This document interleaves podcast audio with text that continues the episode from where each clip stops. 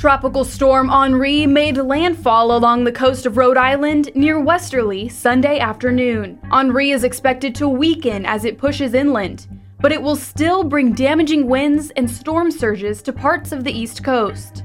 Flash flood watches are in effect for more than thirty-five million people.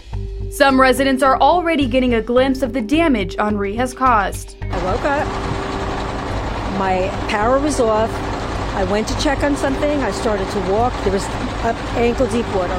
I looked outside, it was like a raging river on each side, and then they finally, they came and they took us out in the boats. The threat of dangerous storm surges and severe flooding from New Jersey to New England is expected to remain through Tuesday.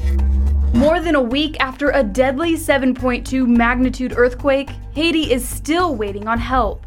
Haiti's government said some six hundred thousand people need aid, anything from food and water to a place to live. A Coast Guard helicopter convoy conducted several medical evacuations for critically injured Haitians for the first time Saturday. Those injured will be taken to Port-au-Prince for treatment.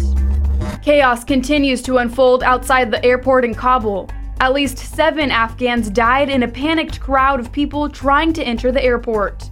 The number of people on base desperate to get out of Afghanistan quickly increased to eighteen thousand five hundred Sunday morning, with an estimated two thousand at the gates just waiting to get in.